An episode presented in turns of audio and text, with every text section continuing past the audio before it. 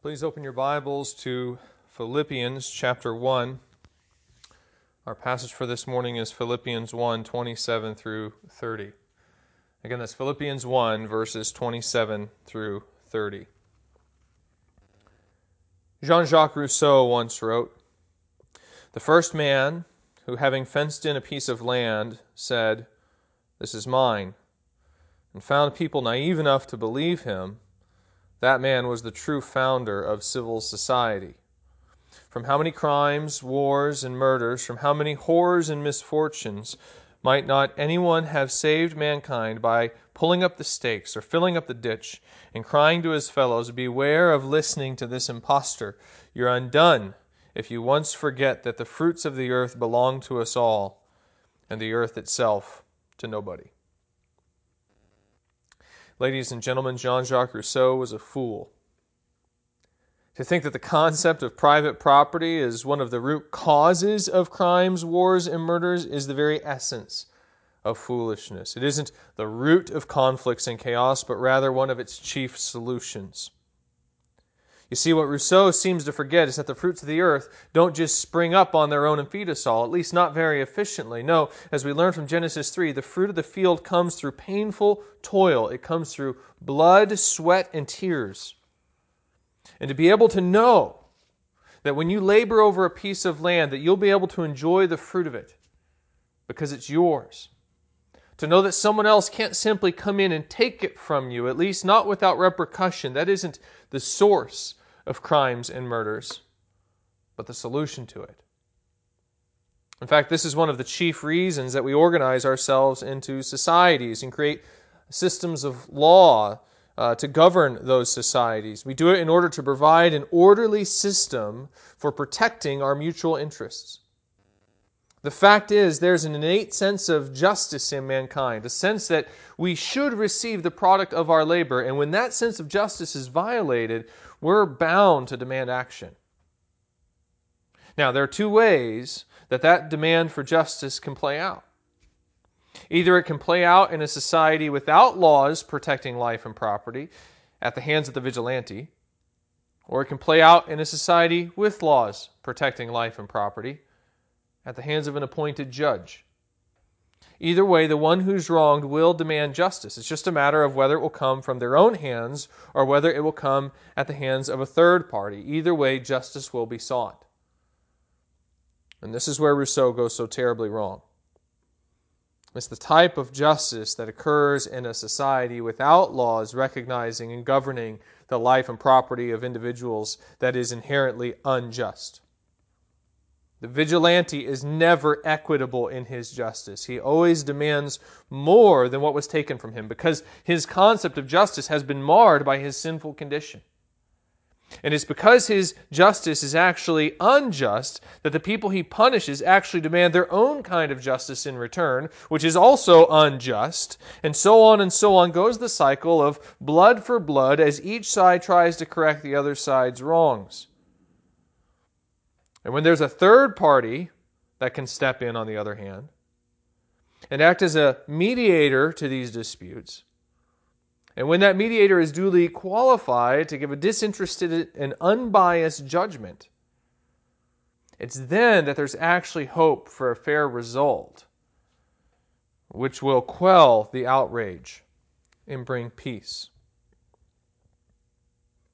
Of course, there's no perfect system of government apart from the rule of Jesus Christ. That's because sin has darkened the hearts and minds of all men. And so, even uh, there, there are going to be corrupt rulers. We're bound to have that. Corrupt rulers who will pervert justice for personal gain. And even the very best of rulers are still bound to fail in their judgments from time to time. But that being said, brothers and sisters, I think we have to recognize that we're blessed to live under the government that we do. After all, while we don't live under a government that's absolutely free of corruption, at the same time, I would think most of us would trust that if we take a grievance into the court, the judge will be fairly unbiased in his judgments, and he or she will deliver justice to the best of their ability. We don't have to pay bribes to get a building permit. We don't sit up at night worrying whether or not our government might attempt to bring us up on false charges, either because of our political or religious affiliations. Our government is basically fair. It's not perfect by any means, but it's basically fair. And that's saying something, actually. There are a lot of people who would love to live under the rule of a just government. There are people who would like to live here simply because we live under a just government. However, not only is our government just, but it's also powerful. We live in a nation with the most powerful military on the planet. And why does that matter? Well, it matters because one of the reasons nations form is for the joint defense of their system of government. In other words, we all pool our resources together and fund our military so that other nations, other groups of people, can't come in and overpower us and take what we've built and earned. Again, it's about justice. And the fact that we have the most powerful military on the earth means that we have a reasonable expectation for justice in this respect. I doubt any of you sit up at night worrying about whether we're going to be invaded by a foreign power or whether a group of rebels are going to storm into your town and take your kids. Other people in other societies don't have that kind of assurance. They do worry about these things. So, again, our government may not be perfect, but I think we can all be very grateful for it nonetheless. However, there's a price that comes with these kinds of rights and privileges. Did you know that? There is. There's a price that comes with these rights and privileges. You see, the, the protections of this government aren't just given to anyone, it's given to a particular person, and that's the American citizen. Meaning, if you suffer some type of injustice in another country, you can go to the American embassy and ask for the United States government to act as your advocate. And depending on the situation, they may act as your advocate. That kind of protection isn't promised to just anyone. A German citizen or a Chinese citizen can't go to the American embassy and ask for help. That privilege is given only to Americans. In the same way, only American citizens are granted the privilege of living under the protection of the American military by being permitted to live inside our borders. These are the rights and privileges that are supposed to be granted to citizens alone, and citizenship, ladies and gentlemen, comes with a cost. What's that cost? I think you see it emerge in our country's naturalization oath. The naturalization oath of allegiance to the United States of America, in case you aren't aware, is the oath that must be sworn by everyone applying for citizenship to the United States. And it goes like this I hereby declare on oath that I absolutely and entirely renounce and abjure all allegiance and fidelity to any foreign prince, potentate, state, or sovereignty, of whom or which I have heretofore been a subject or citizen. That I will support and defend the Constitution and laws of the United States of America against all enemies, foreign and domestic. That I will bear true faith and allegiance to the same. That I will bear arms on behalf of the United States when required by law. That I will perform non combatant service in the armed forces of the United States when required by law. That I will perform work of national importance under civilian direction when required by law and that I take this obligation freely, without any mental reservation or purpose of evasion. So help me God. So, can you start to see the price of citizenship? There are tremendous privileges to citizenship, but they come with a cost as well, and that cost is the willingness to defend the country against any invaders. One must denounce all other allegiances, even one's allegiance to their own homeland, and swear instead to, quote, support and defend the Constitution and laws of the United States of America against all enemies, foreign and domestic. That means that if we go to war, you're expected to help defend the country if it's so required. It means that if you somehow discover a foreign spy in our nation, you're supposed to do something about it. It means that if you do go to war and if you happen to be captured, you won't betray the country's secrets to the enemy. In short, there's a whole code of conduct that you're agreeing to when you become a citizen. When a person takes that oath of allegiance, they're saying that from this day forward, they're no longer to be regarded as Russians or Egyptians or Indians or Italians. No, from that day forth, they are to be regarded as Americans, and they will act as Americans. And if, even if it means fighting their former countrymen, they will do so in order to help defend the rights and privileges of their fellow American citizens. That's a pretty radical concept, isn't it? I doubt we think very often about both the privileges and responsibilities of our citizenship, but they're most definitely weighty. And it's the same way with our heavenly citizenship. There are most definitely privileges that come with being a citizen of the kingdom of heaven.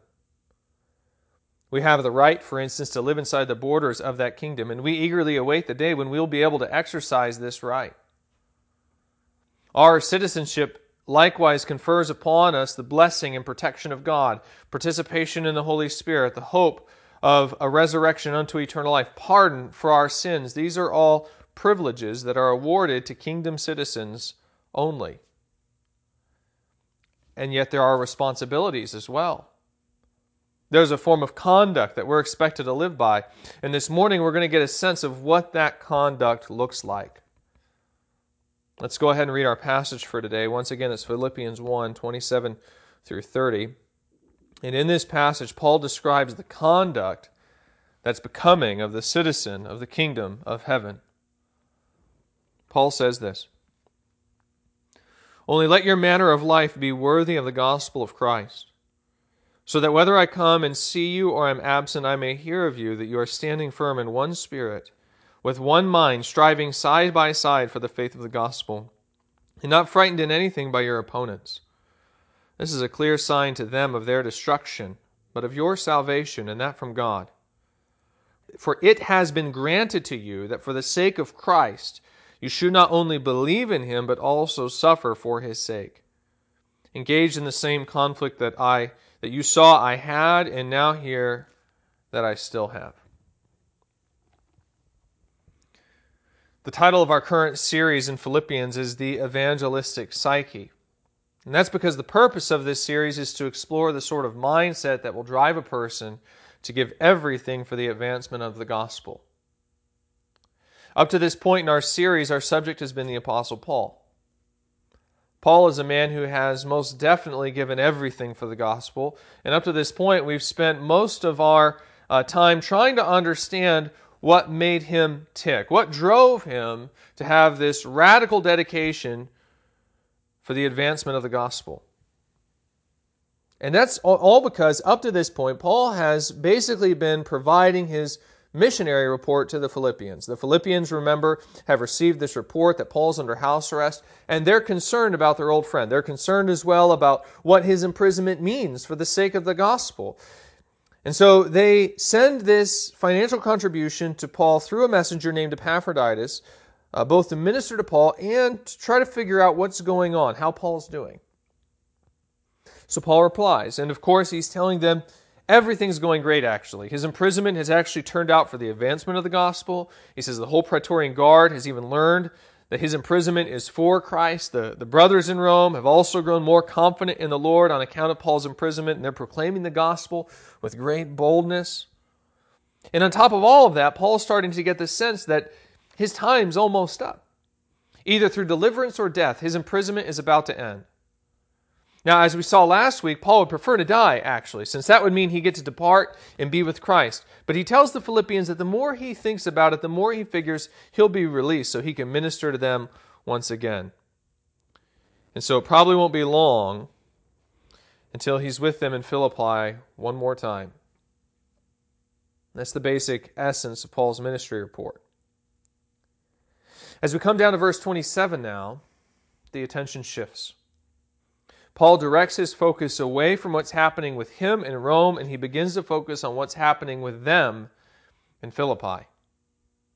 It would seem that with this financial contribution, Epaphroditus has brought a report about the state of affairs in Philippi, and they aren't entirely good. For one, the saints in Philippi are suffering. You jump down to verses 29 and 30, and Paul notes that, quote, It has been granted to you that for the sake of Christ you should not only believe in him, but also suffer for his sake, engaged in the same conflict that you saw I had, and now hear that I still have. Paul, remember, was uh, imprisoned by the secular authorities in Rome. In particular, he was accused of practicing customs that are not lawful for Romans to accept or practice. In short, he was declared to be an enemy of the state. For Paul to say that the Philippians are experiencing the same conflict that they saw he had and now steer that now hear that he still has indicates that they're probably suffering in much the same way. Some of them are likely in prison, and there's a good chance it's for practicing customs that are particularly un-Roman. What would this look like? Well, I've mentioned it before. Philippi was a Roman colony, meaning that the citizens there were incredibly patriotic. Part of the Roman religion included the worship of Caesar. They burned incense to Caesar. Christians obviously refused to participate in that aspect of Roman allegiance since they worshiped another king, Jesus of Nazareth. And so, in all likelihood, the Christians in Philippi are probably suffering for their refusal to participate in this Roman system of worship. Jews were generally exempt from this type of worship. Gentiles, however, were not. And since most of the Philippian believers were probably Gentiles, it stands to reason that they were probably expected to participate in these types of oaths to Rome. Their refusal would have, would have labeled them as unpatriotic and even disloyal, and in all likelihood, it would have led to their punishment. This is probably what Paul means when he speaks of their suffering the same conflict that you saw I had and now hear I still have. Regardless of the price, precise reasons for this suffering, though, we know that the Philippians were indeed suffering for their faith. This is one problem that has been reported to Paul in Rome.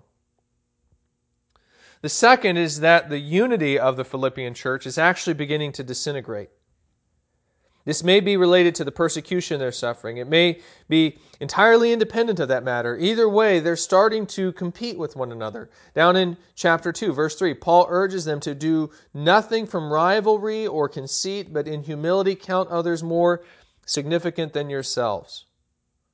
This tells us that they're probably beginning to compete with one another in some way. So the church is beginning to fracture. That's the second problem Paul is hearing about. The third is probably hinted at in chapter 3, verse 2, when Paul says, Look out for the dogs, look out for the evildoers, look out for those who mutilate the flesh. There, Paul issues a warning against Judaizers who would seek to pervert the church by drawing them away from a simple faith in the finished work of Jesus Christ. So there's a kind of doctrinal corruption that's taking place. It doesn't seem to be very serious just yet. It may even be a problem that Paul's anticipating more than it is a present reality in the church. Either way, Paul perceives it to be a threat to the church at Philippi.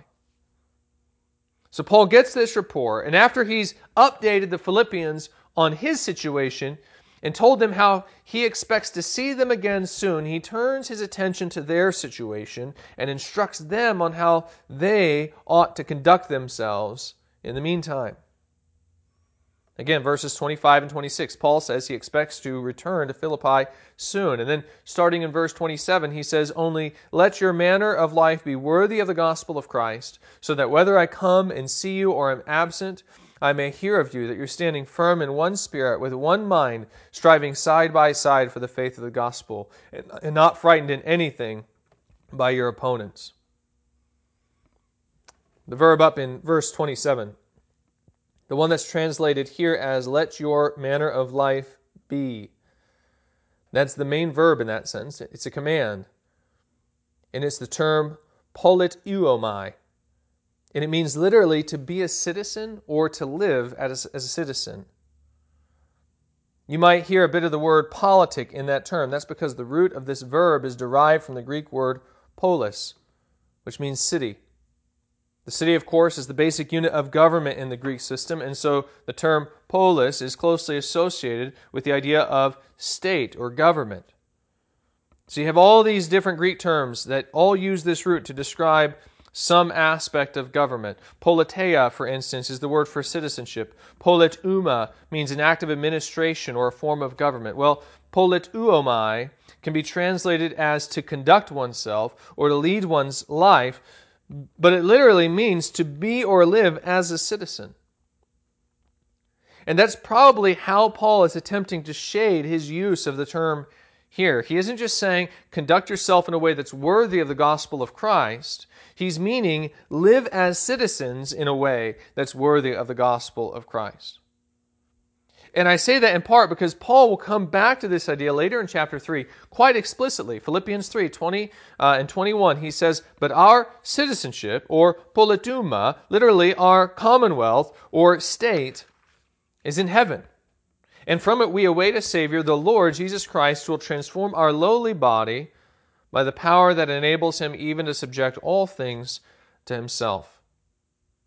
So, this seems to be the general sense of the command. Paul wants them to live in a way that's befitting of their heavenly citizenship rather than their earthly one. And this is going to more or less be his focus moving forward for at least the next couple of chapters. He's going to implore them to live in a way that's worthy not of Roman citizens, but as citizens of the kingdom of heaven. And as he begins this section, he begins with a succinct summary of just what this looks like to, to live as citizens focused on the kingdom of heaven. So that's where we're going to spend the remainder of our time here this morning focusing on. We're going to explore the proper conduct of the citizen of the kingdom of heaven. If you recall, I said last week that Paul was accused of acting a bit crazy from time to time, but that when you step back and think about it, his conduct wasn't really that crazy. It was actually quite rational once you consider the realities that he was living in light of. I even said that if we were living according to what we believe, then we'd probably look a lot less normal and a lot more like Paul. Well, the chief reality that transformed Paul's behavior was his heavenly citizenship. Paul understood that there was a different kingdom coming and that the resurrection had already guaranteed that it would take place. So it didn't matter what Caesar or anyone else said, Paul was going to obey the command of that king. And this led him to perform some highly unusual behavior in service to the gospel. It might have even looked sort of odd from the outside, but when you consider what Paul sees, it makes sense. It's incredibly rational. With that in mind, I've named today's message Heavenly Minded Conduct because this is the way that you and I will act if we're living in light of the same realities, if we live with our eyes set on these invisible truths. I should probably note that this is by no means a comprehensive list, but it describes at minimum how the kingdom citizen is to conduct themselves when they're experiencing the same sort of rejection for the gospel that we've seen first with Paul and now with the Philippians. Overall, the base word that describes this conduct is contention. Contention. I take this from verse 27. If you look here, verse 27, there's this phrase, standing firm. The word here is stikete, and it means to stand firm or to be steadfast.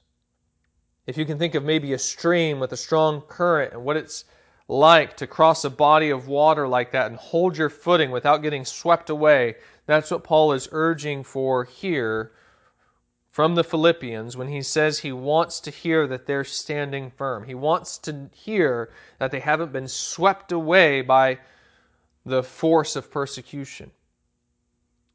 And if you notice, there's a sense of struggle in this, of fighting against the currents of the culture. This point is amplified as Paul continues. He says he wants to hear that they're standing firm, quote, with one mind, striving side by side for the faith of the gospel. Here, Paul explains what this standing firm looks like, and this term for striving is the term sun athleo. That's a compound word that combines the verb athleo with the preposition sun. Sun means with or together with. Athleo is the word from which we get the term athlete. It means to contend or even to wrestle. You take these two concepts together, and it would seem that the point is not that the Philippians are merely standing their ground, it's that they're contending, actually. They're fighting, they're in a wrestling match, and they're struggling to overcome an opponent who's trying to subdue them. And they're obviously doing this together. They're to, contending together as a unit, as a team. So maybe think of a football team trying to run the ball downfield. Snap after snap, the ball is handed off to the running back, and the offensive line, you know, pops up and smashes into their opponent, and they try to push them down the field to make a hole for the running back. Over and over again, just trying to grind out yards through sheer willpower. That's a sense of this word sun athleo. Paul wants the Philippians to contend in the same way that a football team is contending for yardage against their opponent. There's strain in this. Paul says he wants the Philippians to conduct themselves in a way that's worthy of the gospel of Christ. And he says, so that whether I come and see you or am absent, I may hear that you are contending. This seems to be the base description that Paul supplies for heavenly minded conduct in this particular situation of suffering. The citizens of heaven contend, they fight. It's kind of like when we go back to our own oath of allegiance as a nation. What is it that we make our citizens swear? Right?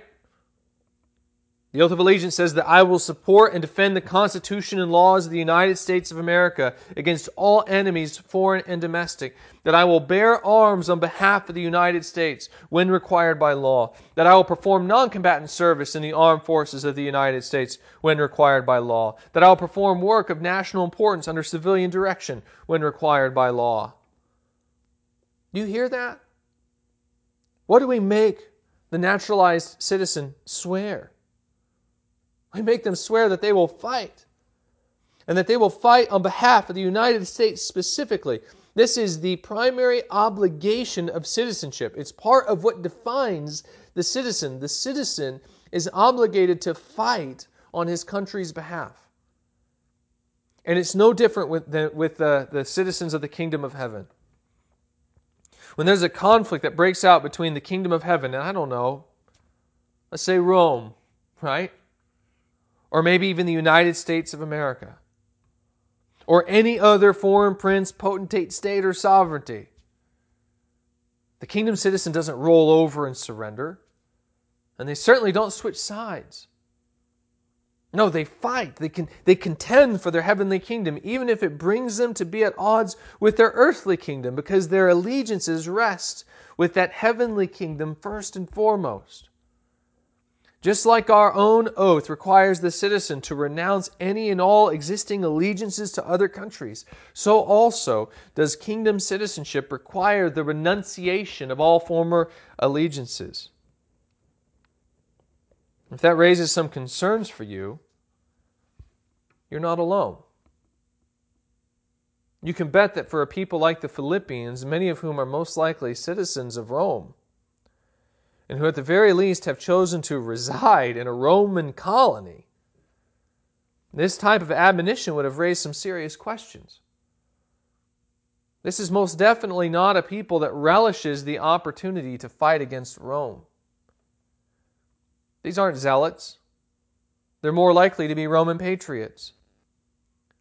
And so to be told that they have to be willing to fight against Rome is going to raise questions like when? Again, these aren't like the Jewish zealots who are itching for an excuse to lead a rebellion against Rome. These are Roman citizens who will fight against Rome if necessary, but who'd really rather avoid that outcome if possible. So, when are they supposed to fight? When is it necessary for them to contend? And even further, how? How do you go up against an empire as powerful as Rome? After all, by this point in history, the Roman Empire had already stood for around 400 years, and it still had about another 500 to go before it would finally collapse.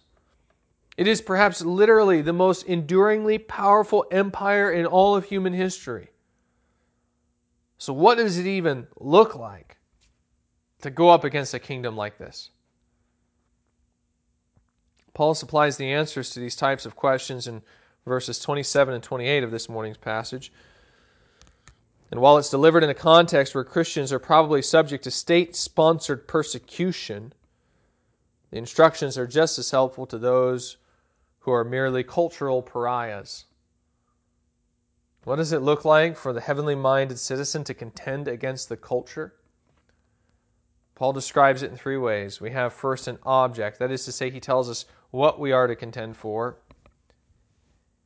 And then, second, we have essentially two adverbs that describe to us how we are to contend. Let's begin by looking at the object, and that's the gospel. Kingdom citizens contend for the gospel. We see this at the end of verse 27. Paul says, starting at the beginning of the verse, Only let your manner of life be worthy of the gospel of Christ, so that whether I come and see you or am absent, I may hear that you are standing firm in one spirit, with one mind, striving side by side for the faith of the gospel.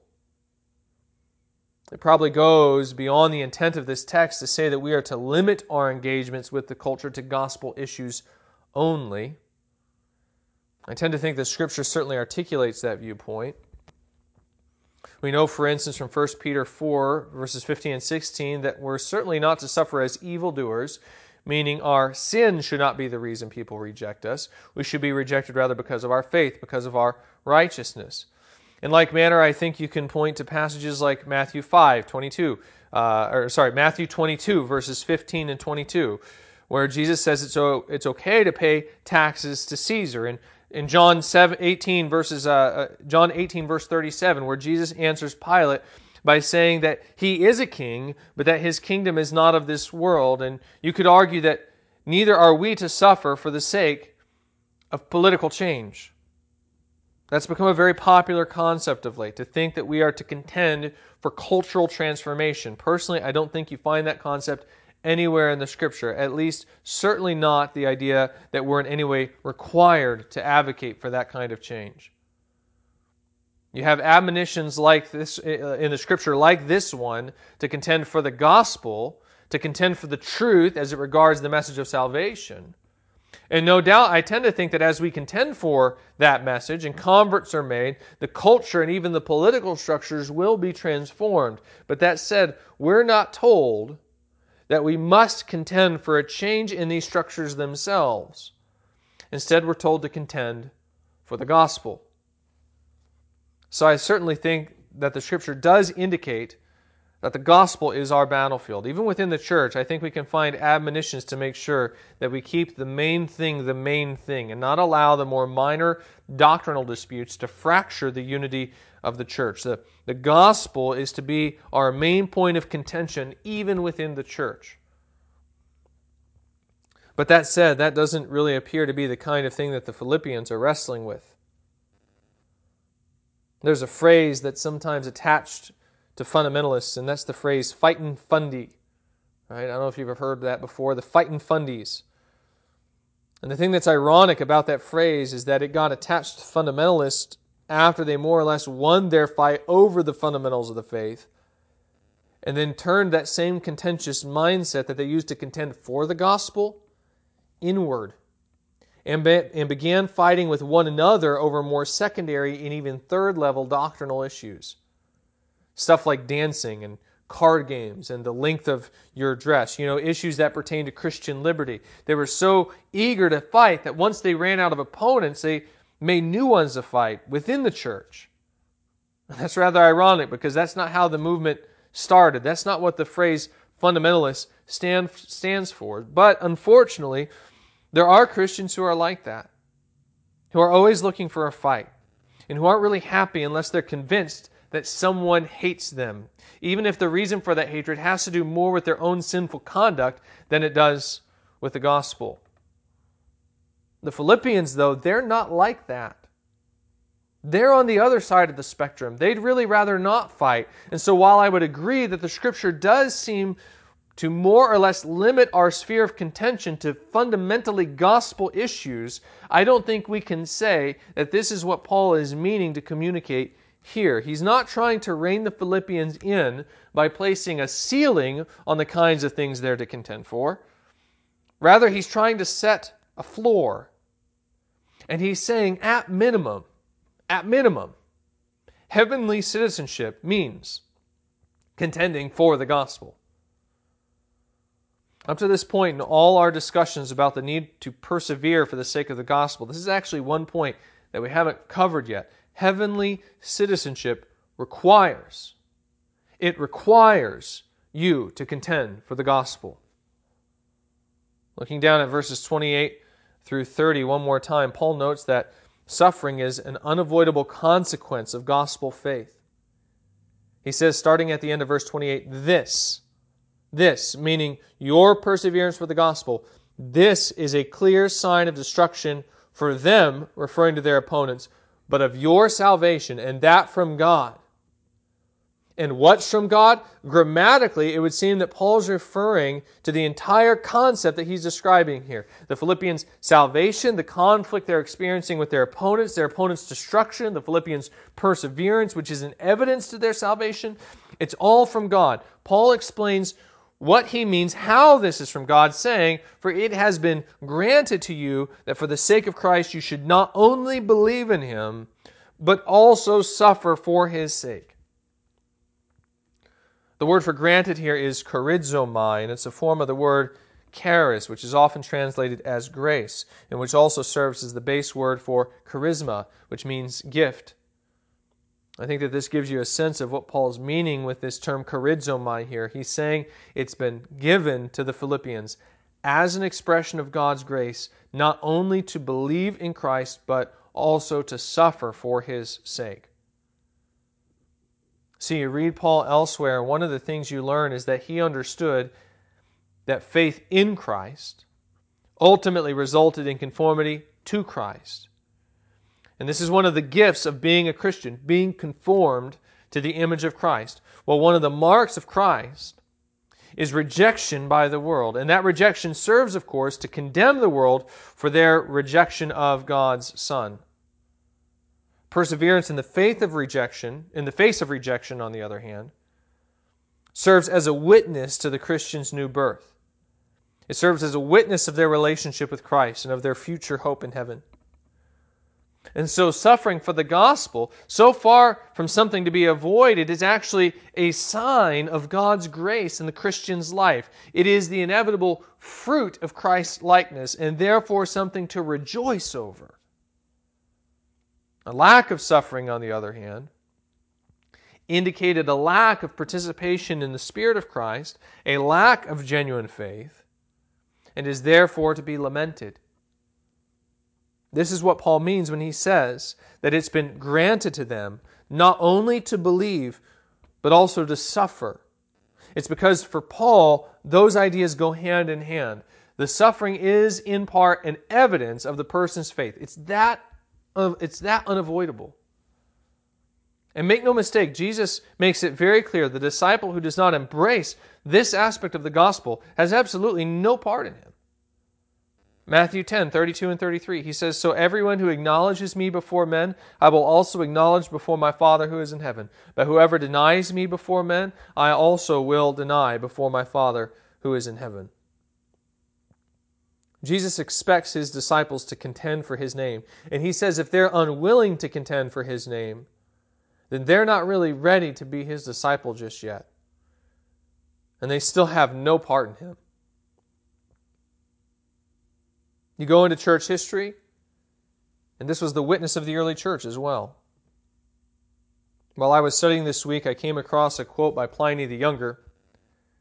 He was a Roman governor in Asia Minor around the turn of the first century. In this quote, Pliny is describing his investigations of the Christians in his district. He explains how he interrogated, tortured, and even executed Christians in an effort to discover the real truth about their religion. In one portion, he says this Meantime, this is the course I've taken with those who are accused before me as Christians. I asked them whether they were Christians, and if they confessed, I asked them a second and third time with threats of punishment. If they kept to it, I ordered them for execution. For I held no other questions uh, that whatever it was that they admitted, in any case, obstinacy and unbending perversity deserved to be punished. There were others of like insanity, but as these were Roman citizens, I noted them down to be sent to Rome. Are you catching that? Pliny is saying he was killing Christians, not because he could discern any real crime they had committed, but because at the very least they were stubborn. And stubborn people need to be made an example of. How would you like that? How would you like for the Roman governor to not even understand why you refuse to burn incense to Caesar, so that when you do refuse, He concludes that you're obviously just being stubborn for no good reason at all, that you're entirely unreasonable, and that you deserve to be punished as a demonstration of what happens to subjects who are obstinate for no good reason.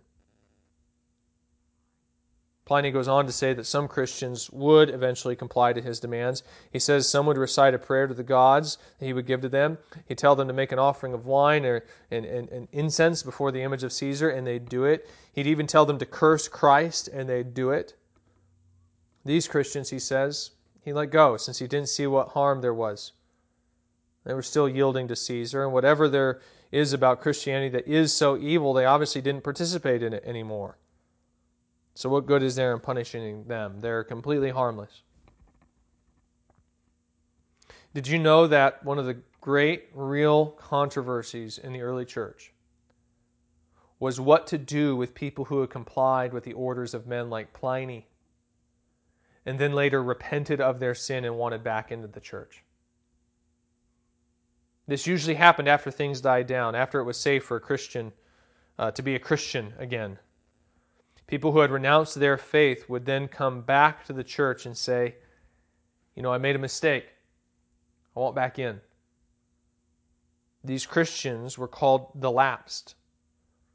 And one of the real controversies of the early church was whether or not to permit them back into the church after they repented. And the reason this was so controversial is because of what Jesus says in Matthew 10 and what Paul says here at the end of Philippians 1. Part of Christ's likeness includes suffering for the gospel. It's one's perseverance in suffering that serves as a sign of their salvation. The one who does not persevere, therefore, the one who does not contend for the faith, does not have faith.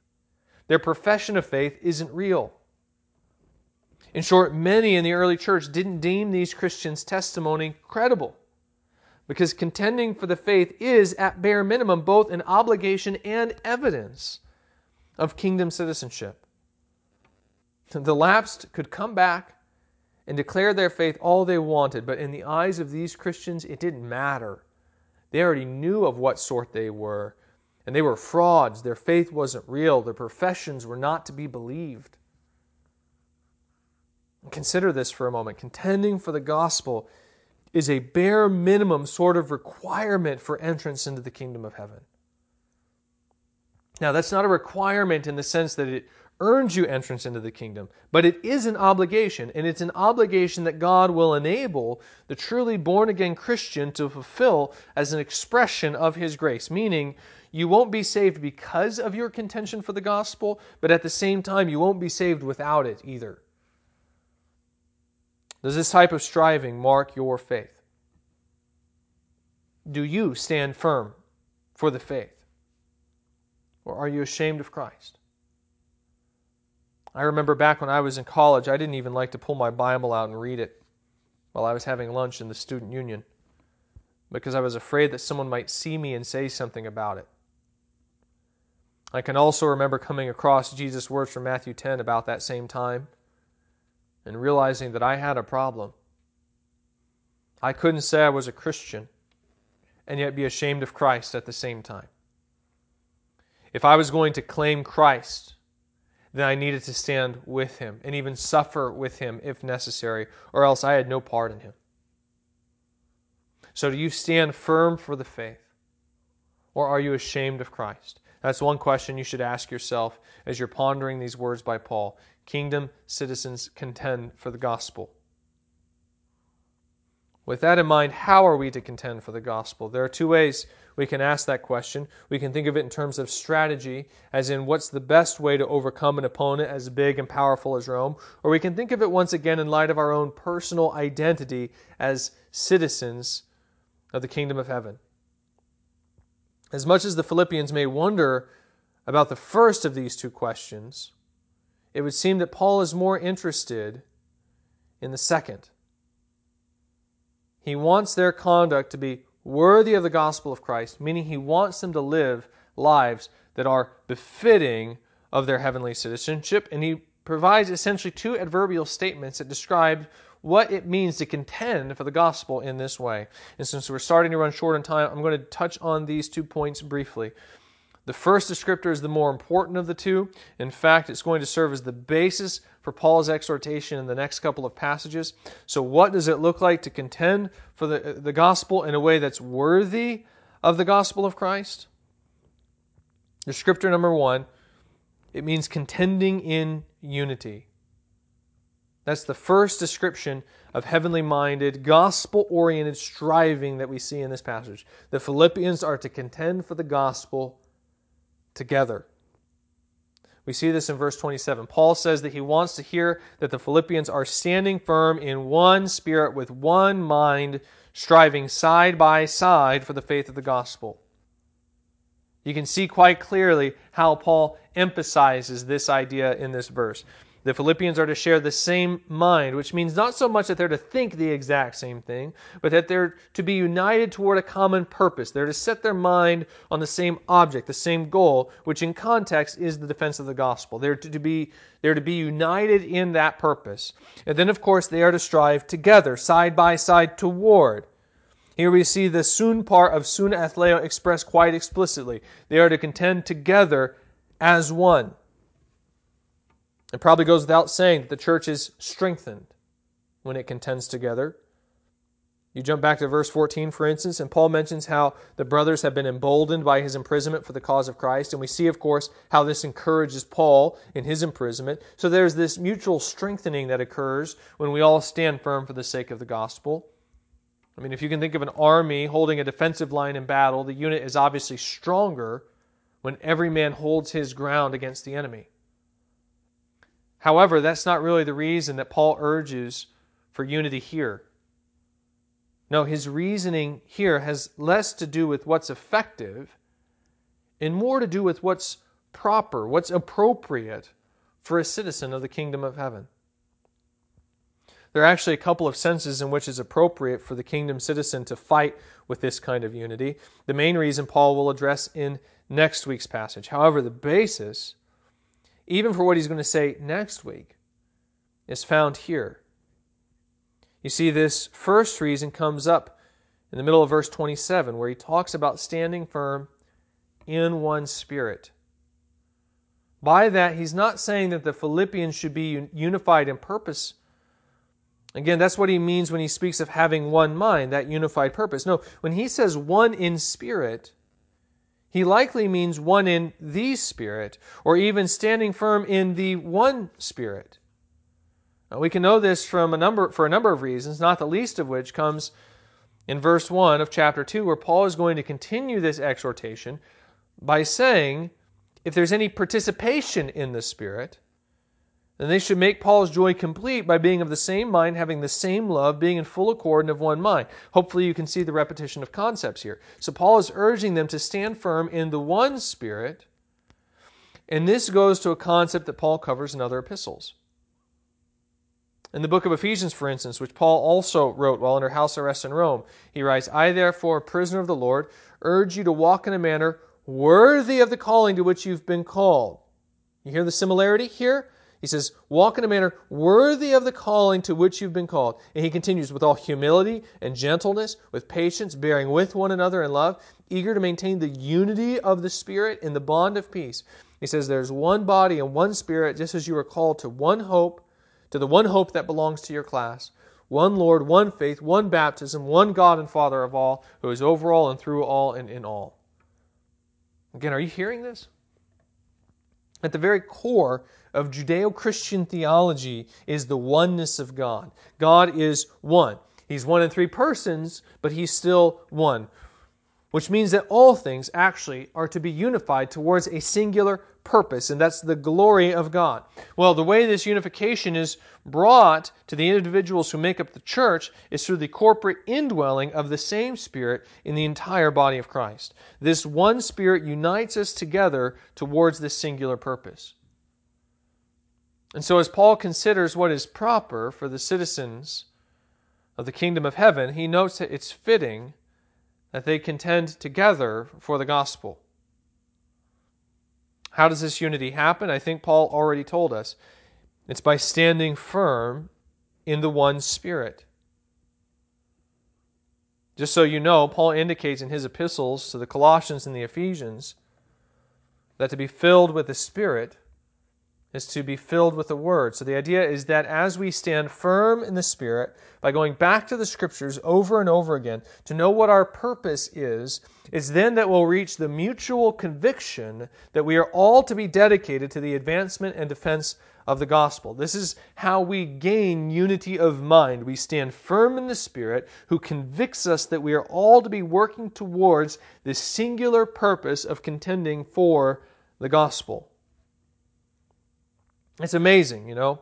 In times of extreme warfare, entire nations will sometimes bind together and devote all their resources to the national defense.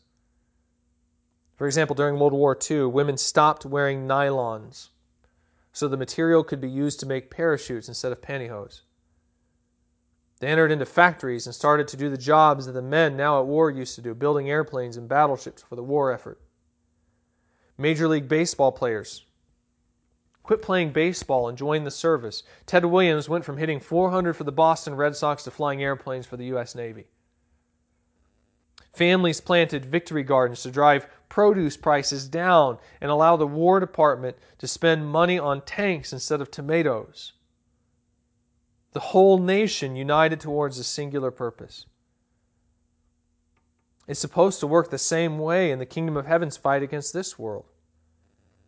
So I'd, again, I'd ask you, are you united together with the rest of the church for this singular purpose? Are you of the same mind with the body of Christ, fighting towards the same goal? Or are you contending with your brothers and sisters for your own purposes? Are you acting like the people of Israel during the time of Judges when everyone did what was right in their own eyes? Part of our kingdom citizenship means that we should be united together in the mutual defense of our heavenly kingdom. We are to be united together for a singular, the singular purpose of advancing heaven's borders. So, is that your goal? Or do you have your own agenda? Are you striving after your own goals? This is another question you should ask yourself as you reflect on these words by Paul. Kingdom citizens contend together. We fight in unity for the same purpose. Descriptor number two Kingdom citizens not only contend for the gospel together, they also contend without fear. They contend without fear. And Paul notes this at the beginning of verse 28. He says he wants to hear that they're striving side by side for the faith of the gospel, quote, and not frightened in anything by your opponents. The reason the Christian should contend without fear almost goes without saying. Still, you see it come out in the very next statement. Paul says, This is a clear sign to them of their destruction, but of your salvation, and that from God. It's like what Jesus says in Matthew 10 28 when he says, Do not fear those who kill the body but cannot kill the soul. Rather, fear him who can destroy both soul and body in hell. The power of men like Caesar is limited. At most, they can kill the body. But after that, there's nothing more they can do.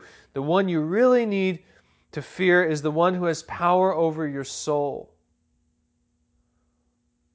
Well, guess what this opposition means then? It means two things, actually. On the one hand, this opposition against the Philippians demonstrates that these opponents are in opposition to God Himself. They're in opposition to the one who does have power over the soul. So, guess what that means?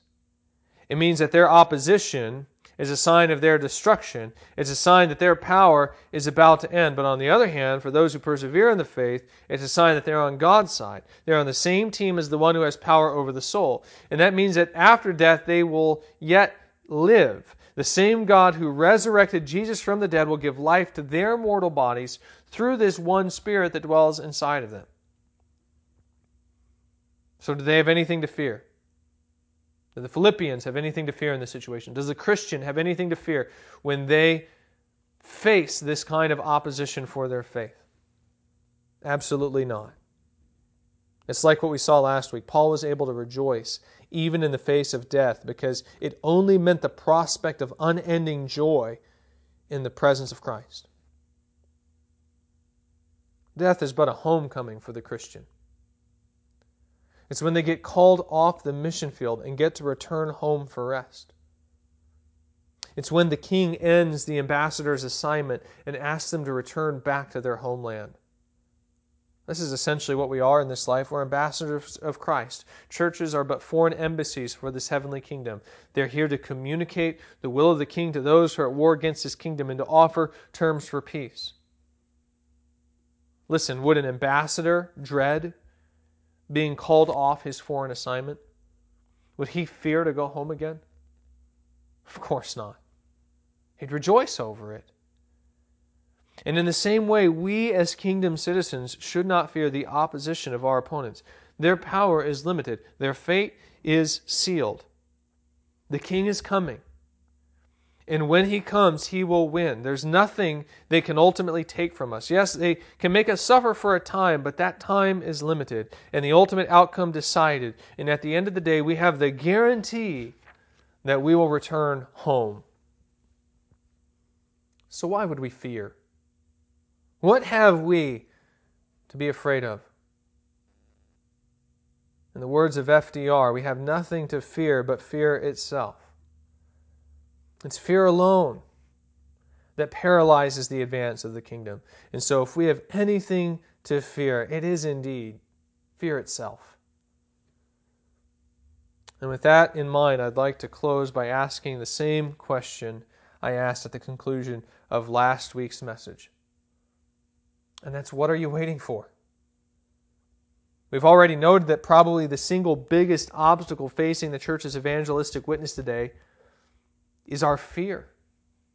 We love comfort. Well, ladies and gentlemen, it hasn't been given to you to live comfortably. It's been given to you for the sake of Christ, for the sake of Christ, meaning it's been given to you as a gift to Him, not only to believe in Him, but also to suffer for His sake. God has brought you to life to proclaim Jesus, which means in part that He's brought you alive to suffer. Because that's what we're bound to encounter in this world as we're conformed to the image of Christ. But that said, we as citizens of the kingdom of heaven still have nothing to fear because we serve a great and powerful King whose name will eventually be vindicated at the return of Christ. So, what are you waiting for? What are you afraid of? It's not fitting for the subjects of so great a King to be afraid. So, put on the Lord Jesus Christ. And let's all together, as one body, proclaim him without fear. Why don't we go ahead and close this morning by praying to that end? Let's pray.